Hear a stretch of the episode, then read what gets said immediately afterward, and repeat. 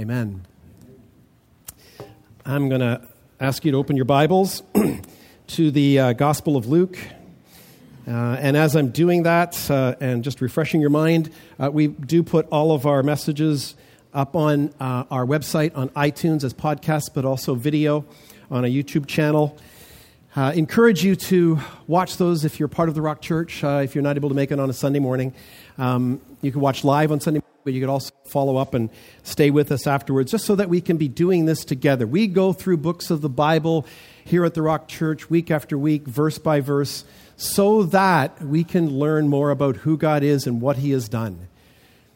And in particular, in the Gospel of Luke, we've been learning so much, and as is the nature of the Gospels, it's about the good news and the good news is Jesus. Amen?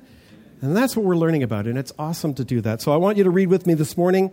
We're going to read some verses that we looked at last week very briefly, and uh, we'll pick up on those again this morning, beginning in verse 18 all the way to verse 27. I will read the passage, and then we're going to dive in and unpack this amazing passage for today. Read with me.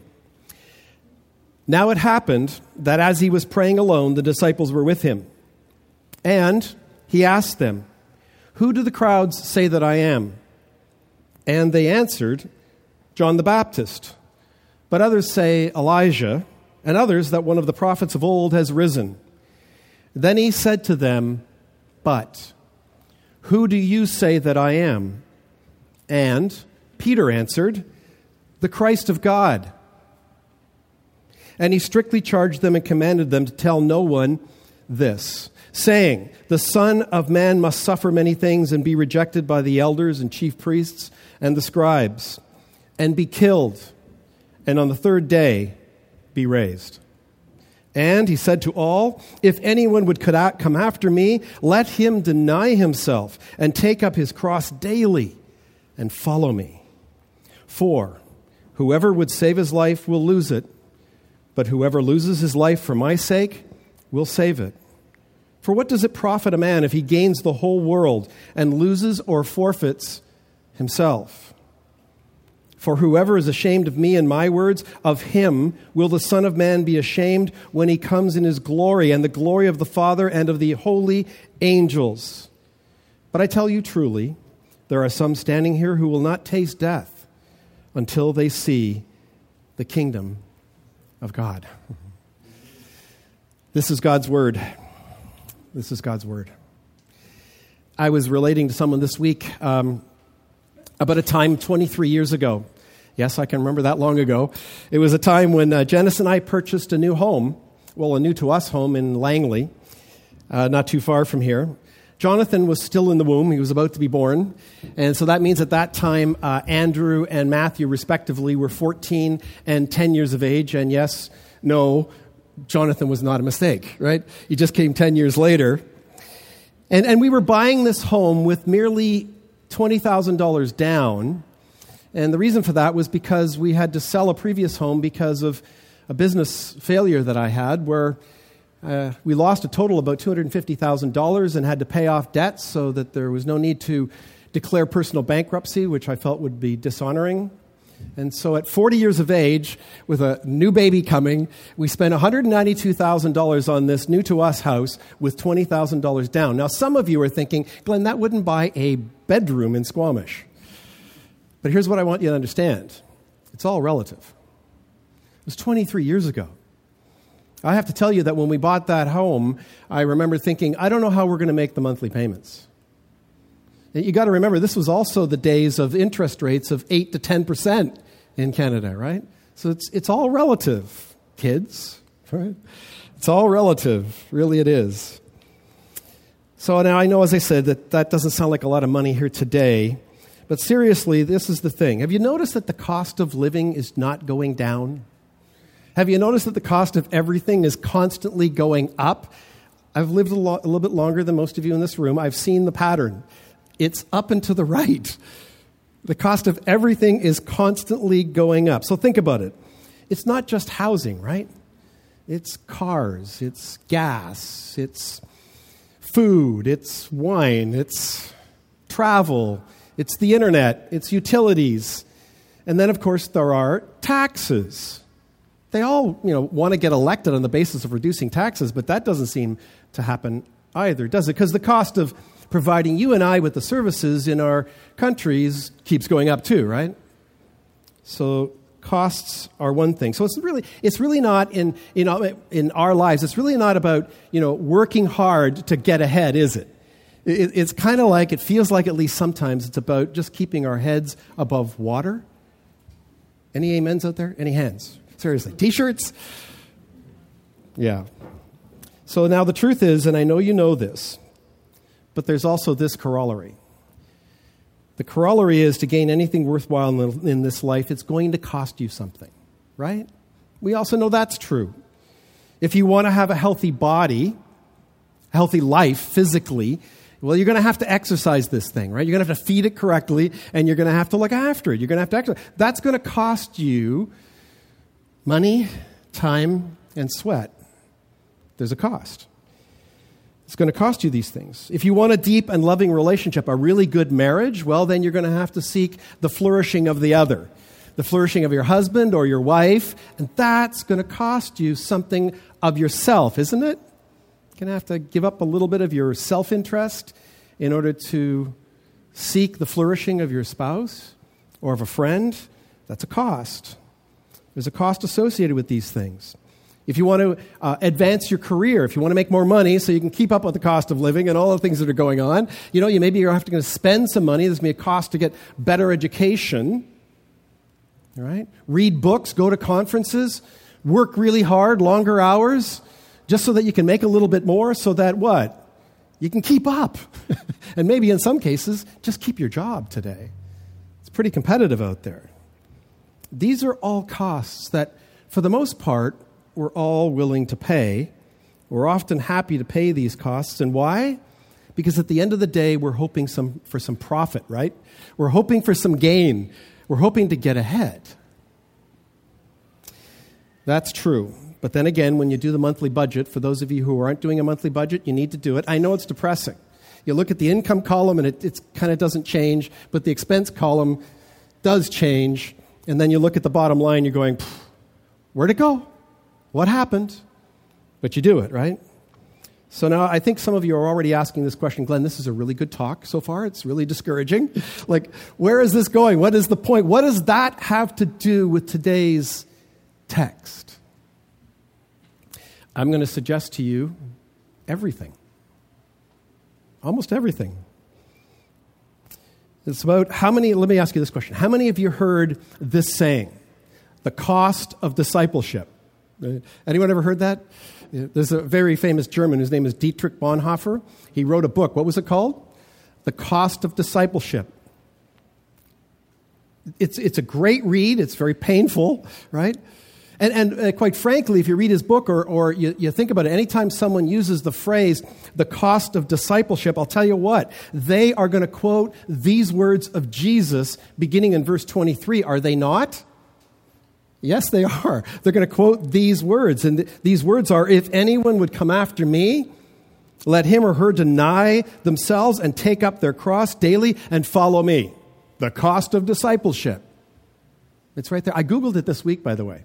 I Googled, not to find my sermon, by the way, just so you know, but I Googled sermons on Luke chapter 9, verses 23 to 27.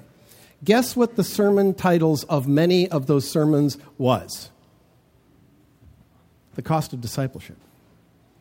Now, I'm sure most of you are thinking today, yes, I know what the sermon title is going to be this morning, and so I'm going to go just so Pastor Glenn can make us all feel terrible and make us feel like this Christian life is really too much. Everything, there's a cost, and what? This too? Well, actually, what I want to suggest to you today is this.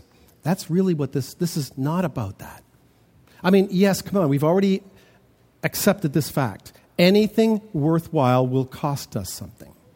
We know that that is true. So there is an element to that. But the key verse in this passage today, which we're going to work our way towards and then from this morning, are these words also of Jesus, where he said this For what does it profit a man if he gains the whole world and loses or forfeits himself?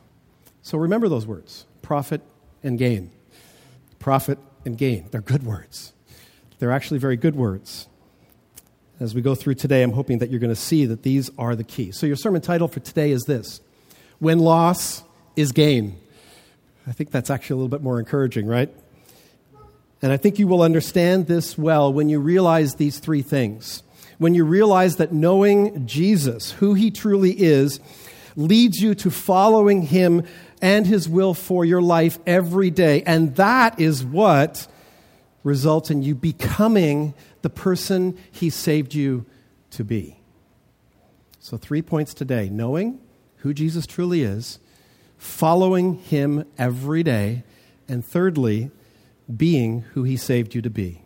Number one, knowing who Jesus truly is. You notice, I don't know if you noticed when I read this passage in the beginning, the whole passage, I kind of leaned on a few words. One of them was and, and, and. Luke, the historian, the doctor, the way he recorded this orderly account, we know that these are associated, that they're related because of the way he used that word. That this is what happened, and then this, and then this, and then this. They're connected. And so that's why we're looking at all three today. Verse 20 says this Then he said, Then he said to them, But who do you say that I am? And Peter answered, The Christ of God. So, so last Sunday we spent a fair bit of time on this, or a little bit of time anyway, on the first five verses. And Luke began that passage, as we read this morning, with the words, Now it happens. So he, he's moved ahead about three to four months after the time of the feeding of the 5,000. In doing so, he, he's also turning a page on the ministry of Jesus. And for the first like eight and a half chapters, Luke has basically been focusing on who Jesus is, or at least the questions about who Jesus is, right? And, and, and really, the last two to three chapters, we've, we've repeatedly heard that question being asked in different ways. Questions like, Who then is this who speaks with such wise words? Who then is this who even the wind and the waves listen to his commands? Who then is this who raises people from the dead? And then just recently, we heard Herod say, John I beheaded. But who is this whom I hear such things about? And so you remember Herod was perplexed as he heard about all the amazing things that Jesus was doing, but also it was about what he was saying, right?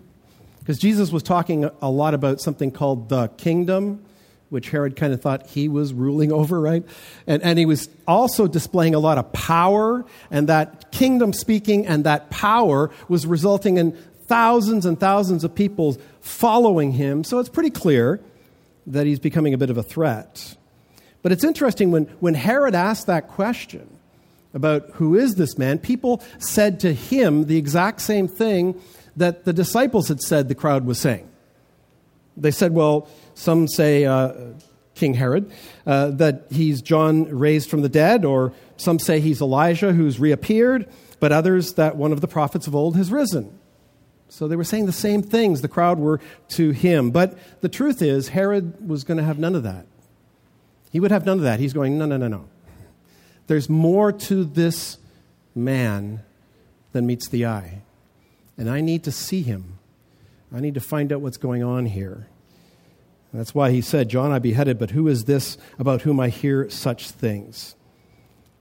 And so now Luke jumps forward to Jesus uh, uh, on this day, calling his disciples forward, asking, Who do the people say that I am? Who do the crowd say that I am? And then he personalizes it to them, and he asks them the question, the most important question ever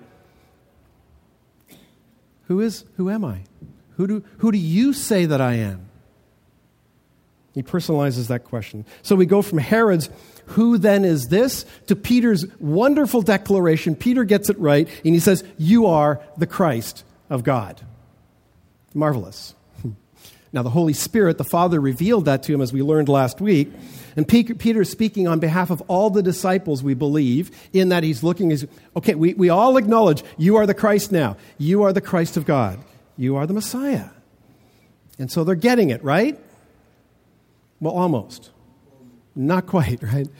Jesus has to reveal a little bit more to them about who he really is in order for them to know with certainty who he is. And so Jesus says, and he strictly charged them and commanded them to tell this to no one, saying, The Son of Man must suffer many things and be rejected by the elders and chief priests and scribes and be killed. And on the third day, be raised. So, first, you notice that he, he's, his language is pretty, pretty strong. He charged them, he commanded them they've got to be a little surprised as we looked at a little bit last week, right? So why is he doing that? Well, well, he answers the question, I think, right here. He answers, he says, basically because, listen, I, the Son, must suffer. I need to prepare you for that. I must suffer. Eh, many things. I will be rejected by the crowds, but finally by the elders, the chief priests, by Israel, by my own people and then be killed, and then on the third day be raised. So the truth is, the time for his death on the cross will be at the appointed time that God has set, right? And Jesus knows that. He doesn't know exactly when it's coming, but it's going to be about a year out. And Luke will take another 13 chapters teaching us, instructing us what happens in this last year of Jesus' life as he continues teaching and preaching about the kingdom before what he prophesied here comes true. Don't miss that. This is the first time that the disciples are hearing this prophecy. What? Excuse me? We, we, just, we just anointed you king. You're going to die? Rise again? How, how does that work? So, listen, I think what we see here is Jesus wants them to know who he really is fully. And he wants them to know this now because he must prepare them for the suffering and the rejection and the persecution that is to come upon him one day and on them one day. You know that 11 of the 12 that are hearing these words will also go to their death, will suffer many things, will be persecuted, will take up their cross every day, and will die for their faith. He's preparing them. They must know him. Listen, they must know Jesus today through his cross. That's what he's pointing them to. And friends, that's what he's pointing you and I to here today. So the question here today is do you know him? Can you answer that most important question today? You are the Christ of God. Can you answer that question? You must. And you must get it right. We must get that question right. And so now let's look at Jesus' first use at this turning point in the gospel of the phrase, follow me. We're going to see, well, we won't because we're going to break for Advent in December, but when we come back into the gospel of Luke in January, we're going to see, follow me, follow me, follow me in stories for the next several weeks as we go through this. But this is the first where he says this. So, number one, again, need to know who Jesus is. And when you do know who he truly is and you confess that with your lips, you are the Christ of God, that will motivate you to point number two, which is following Jesus every day. And he said to all, If anyone would come after me, let him deny himself and take up his cross daily and follow me. It's interesting here, just a little bit of grammar that we need to look at because it's important. You'll notice he uses the word all. For God so loved the whole world. So he's not just talking to his 12, he's talking to anyone within earshot. He's basically saying, He who has ears to hear, hear me. All of you, hear me. If anyone. So, what he wants his disciples to know him by is here, is by coming after him. And so I want you to see this word coming after. It's a really important word because there's first the coming after, but then there's this follow me. And, and sometimes people get this wrong idea that it's about, well, we're, you know, Jesus is walking ahead. And, you know, it's not like, you know, Jesus take the wheel and we're sitting in the passenger seat. No, he's walking ahead and we're coming after him. We're following behind him and Jesus is leading the way and we're just walking in his footsteps. That's a beautiful picture, but that's not what's being presented here actually this, these words come after put together literally means in the Greek moving toward. moving toward Christ. And so once you know who he truly is, the idea is I know that to be true, but now I need to move toward him. So it's a moving toward. And then they hear Jesus basically put it this way If you will move toward me, look at this, daily, then you will need to do this deny yourself. This is one of the, the places where people are like, no, that's the cost. Actually, the, the language here would suggest that what Jesus is saying is you need to deny yourself by stopping doing the natural thing, which is to move instead toward yourself and following yourself and following after yourself, your natural way of living. And so he's already told his disciples that he's going to do that, right? He's already told them that the Son of Man must suffer many things and be rejected by the elders and the chief priests and the scribes and be killed. He's already told them that. And after he uttered these words, Jesus lived about another year, as I said, and then he experienced exactly that, didn't he? As he went to his cross. He experienced utter rejection by his own people, even by his own father, while he was on the cross, and then he was killed. So, so, Jesus is pointing to that. He's pointing that to them, and then he's calling them to come after him, move toward him, and, and yes, follow me. Take up your cross daily and follow me. But he already has modeled for them that this is what I'm going to do. And we know, post the cross, that he did that. He fully denied himself. Everything. He was given an opportunity, wasn't he, in the desert to forego all this? and not deny himself? Wasn't he? All these kingdoms of the world can be yours. Just forget about the cross. Just forget about salvation. Forget about them. Think about yourself. He denied himself. And he continued on and he went to the cross. And so here's a key question. Very key question. For what profit? What was the gain for Jesus? Well, he glorified his Father, right? It was for the glory of the Father, first and foremost, right? That was the profit. That was the gain. The redemption and the restoration of his creation glorified his Father. Living the perfect life that you and I cannot live, the sinless life that you and I cannot live, glorified the Father.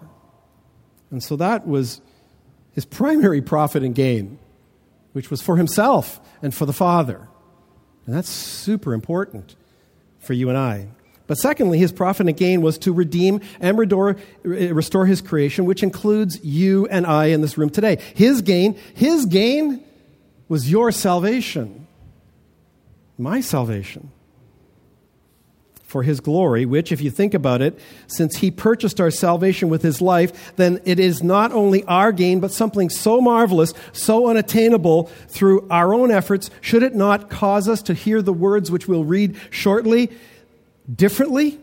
For whoever would save his life will lose it, but whoever loses his life for my sake will save it. And shouldn't we then understand fully what that now means? What it now means? I think he's nailed us. It, it, always amazes me when I read the scripture, and particularly the words of Jesus, when it's like, this is 2,000 years ago. And yet he's nailed us. He understands our condition, our lives, the cost of everything. He understands exactly how we're and he nails us here.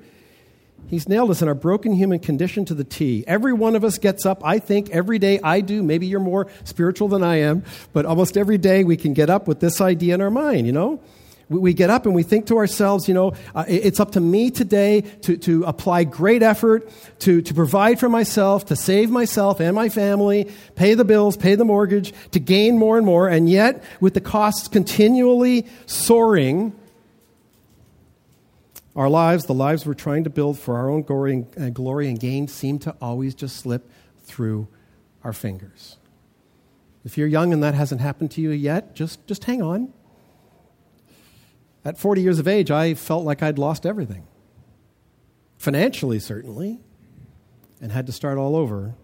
Just really glad I didn't start over by myself this time. So Jesus responds and says, Listen, your loss will be your gain. Give it up. Quit trying to make it on your own. Follow me. That's what he's encouraging us to do here. And just to prove that point to you, because some of you might be going, I don't know. You know, it's okay. You could beat us up a little bit here this morning, preacher. It's, it's the cost of discipleship. Just to prove this point to you this morning, I also want you to see these words from the mouth of Jesus because they amplify what he's calling us to do here this morning, and he is calling us to do something. But they are these words from Matthew 11, verses 28 and 30, when he says this Come to me. Do you see the come to words there? It's the same Greek word. Move toward me. All who labor and are heavy laden and I will give you rest. Take my yoke upon you and learn from me, for I am gentle and lowly in heart, and you will find rest for your souls. For my yoke is easy, and my burden is light. So Jesus wants you and I to, obviously, in these verses, he wants us to rest. He wants us to rest from our labor, from our trying to make it on our own. He not only bore his own cross, but he will bear your cross with you daily, is what he's getting at here. And what do you and I need to do? What do we need to do? Well, it's simple. It's not rocket science. I got, I've got nothing complicated to give you this morning. The only thing that we need to do is know him for who he truly is, move toward him every day, and then trust him to lead us in the right direction, in the right path, and to take care of everything. Takes faith, right? So I want to dig a little bit deeper into that with you just for a moment here, because I think it's the crux, and I think all of us need to hear this. I do. I do. You understand the purpose of a yoke, right? And most of us are not in an agrarian culture today, but of course, a yoke is placed around the shoulders and the necks of usually two animals, um, laboring animals on a farm, right? And it's essentially put around their necks to do two things Number one, keep them together moving in the same direction, right? And number two is to lighten the load, the burden. So they're, they're sharing the load. It makes it easier for them to, to push the plow or pull if they're doing it together. And so Jesus knows that we all labor under the burden of keeping up with the cost of life, especially when we're trying to pull on our own and go on our own and all this suffering and rejection that comes our way, if we choose to follow him and, and, and, make him known, that also adds to our burden. So he knows this as well, that without him, without being yoked to him, we will often go off on our own and back to what we've always done trying, trying desperately to to achieve profit and gain in this life by ourselves. So see it this way when we're yoked to Jesus every day, every day in that relationship with Him, there's no chance for us to turn off to the left because we're yoked. Instead, He's going to probably keep us on the straight path, or maybe at a certain point in time say, No, you know what? We're going to go over here. Follow me. Follow me. What is our tendency to do on a daily basis or after a few days of struggling on our own to make things happen? We take the yoke off. It's like taking that terrible um, country song, Jesus Take the Wheel, and basically saying, Jesus, give me back the wheel. Isn't it? We do it all the time. Jesus is preparing his disciples for the life that's ahead of them, and he wants them to know that what I'm calling you to is not a heavy burden. We're going to do this together. I am going to make you into the person that I saved you to be. So we know who Jesus is, and we know what he has done for us. We then come toward him and follow him every day, or at least we want to, and we try. And here's the wonderful result. If you will commit yourself to those two things, you will discover who you truly are. And out of that, how then you should live. Number three, being who Jesus saved you to be. Verses 24 to 25, he says, For whoever would save his life will lose it, but whoever loses his life for my sake will save it. For what does it profit a man if he gains the whole world and loses or forfeits himself? I didn't keep this in my notes, but it just popped into my mind. I, I, as I was going through this passage this week, I thought, boy, this, this, this is wisdom right up there with the Sermon on the Mount, isn't it? I mean, we, we put the Sermon on the Mount up there, we say, that's, that's it. That's amazing stuff, the Beatitudes, right? This is, this is wisdom from the Lord Jesus Christ, our Savior and God from 2,000 years ago that is presently real, is it not? It's just presently real. So I think understanding these two verses will help us see that verse 23 is not so much about cost as it is about gain. And what you and I are gaining is this our new self, our new identity, if we will move toward, if we will follow every day we will discover who we really are. So look at these two verses and look, I, I, think it's clear as you look at them, it's about identity. He's talking about his life, his life, himself. Now, of course, it's her life, her life, herself as well. And so it's interesting. The word that's used here in the Greek is not the word you would think when you think of life, you know, like you lose your life, you'll die. It's not the word bios, where we get the idea of, or the word today, biology. It's not about that. It's actually the word uh, that we get the word psyche from, and it literally is the word that means self. You're going to lose yourself. Well, that's an interesting concept. So I'm sure most of you have heard the saying, or you've said this as well at some point in time. I know I have. When I was younger and had very long hair and uh, played in a band, uh, I would say something like, Well, you know, like I'm just on a journey to uh, discover myself find out who I really am. So I'm trying this and I'm trying that and I'm going to go there and I'm going to do this. And so we, we, we set out on these journeys of self discovery. And if, if you're from a Western culture, which everyone in this room I assume is, one, on one level or another, this, is, this has been our mantra. We're trying to discover who we are in our lives. And we start out very young doing that. And so we're encouraged to do that. Well, essentially, you're told here's what you're told. You and I have been raised in this. If you've been in the little slowly warming pot of soup, you may not have really noticed it happening, but this is what we're being told. You're told, well, what you need to do in life in your early 20s is you need to find out what you're passionate about. And then you just need to give yourself to that. And if you give yourself to it and you really work hard, you'll find out who you truly are. Tried that? I don't know about you, but I, I did try that, and I didn't grow big enough to become an NHL star, so that passion died, right? And then there was the rock and roll drummer thing, and well, that died too. And, and then there was this, and then there was that, and I got passion. So that's what we do, right? So I didn't discover myself there. That really didn't define who I am, although work never does.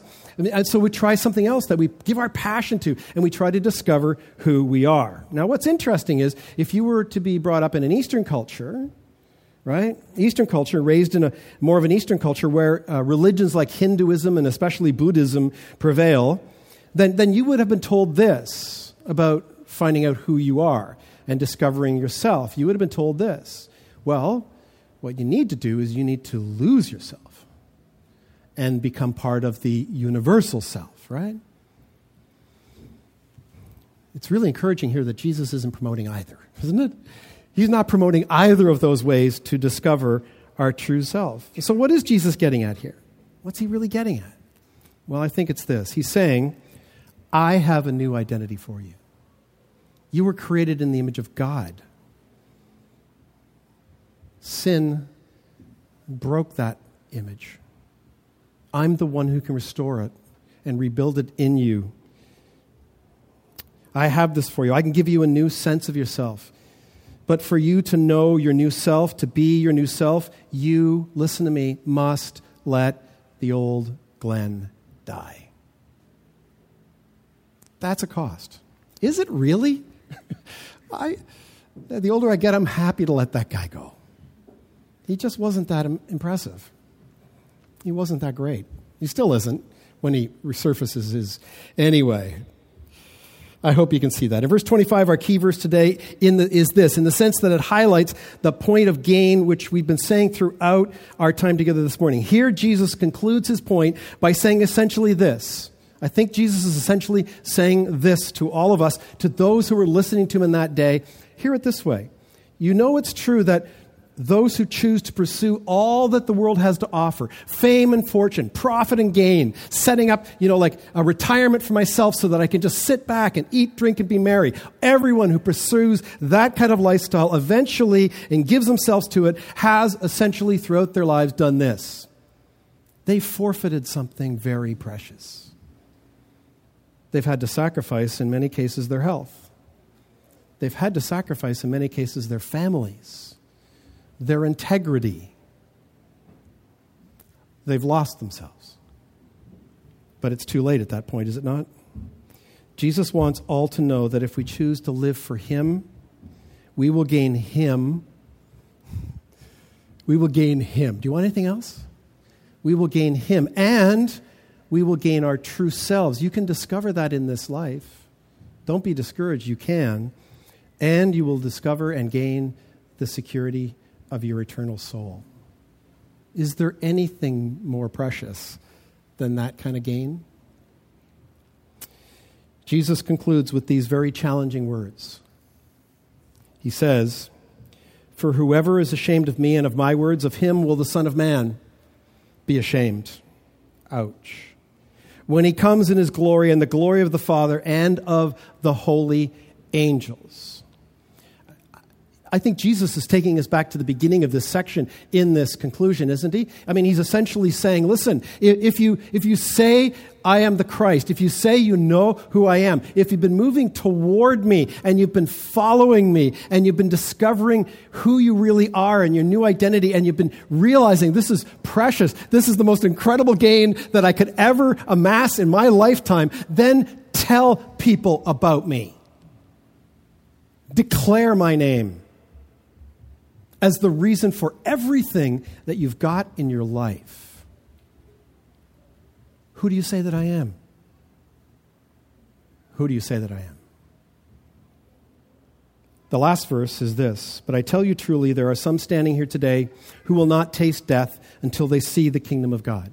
Now, some people read that and they go, well, that's kind of unrelated. It is in a sense, because some commentators, like, their minds kind of flip out on them. Like, what, what's he talking about? Like, oh, maybe this is an error in the Bible because these people were there. Did they really see the kingdom of God come? I mean, we know that the kingdom of God is really going to come one day when Jesus returns again, and then even some time after that before it's actually set up for eternity, right? What's Jesus talking about? You'll need to be here next week because it's about the next passage where the kingdom of God actually does come from heaven and reveals itself in a transfigured Jesus Christ. So I want to leave you today with the words of um, a man who I think truly, truly demonstrates for us that he completely understood who Jesus is. Completely understood that. He understood what, who he truly is, what he has done. He came daily. He modeled coming daily to Jesus, coming daily toward him. He modeled following Jesus. He modeled going out and proclaiming Jesus. More than any man that I can think of from the scripture, this man was clearly someone, as a result of those things, was clearly transformed, clearly changed, a man with a completely new identity. You must know who I'm talking about, right? He's the Apostle Paul. And he wrote to his beloved church in Philippi that he had planted, and he was worried about them. He was worried they were getting persecuted. He was worried that they were moving back towards trying to look after things on their own. And he wrote these words to them when he was around my age, and he wasn't far from his death. And these words are beautiful, especially in the context of what we heard today, and I leave them with you when he said this for me to live is Christ. For me to die is gain. Can you say that? Can you really believe that? I think you can if you know Him, follow Him, and be who He saved you to be. And Paul then goes on to explain his his reasons. He says, if, if I'm to live in the flesh, that means fruitful labor for me. So, so if, I'm, if I'm going to be called by God to stay here, then He's going to give me some really good work to do with this yoke on. We're going to go and do this together. I, I, can, I can tell you this is what I've been doing. It's awesome. Yet, which shall I choose? I cannot tell. So he's like, flip a coin. like, like, I don't know which one I want more. I love this guy. I am hard pressed between the two. My desire is to depart and be with Christ, for that is far better. That is the best gain. Amen. But then he says, but to remain in the flesh is more necessary on your account. Hey, guys, gals, If the Lord chooses to allow you to stay here for another 5, 10, 15, 20, 25 years, it is for the sake of others. It's for the sake of others. Do you know him? Are you moving toward him every day to follow him? Are you sensing that he is transforming you into the person he saved you to be? I pray that you do. Let's pray.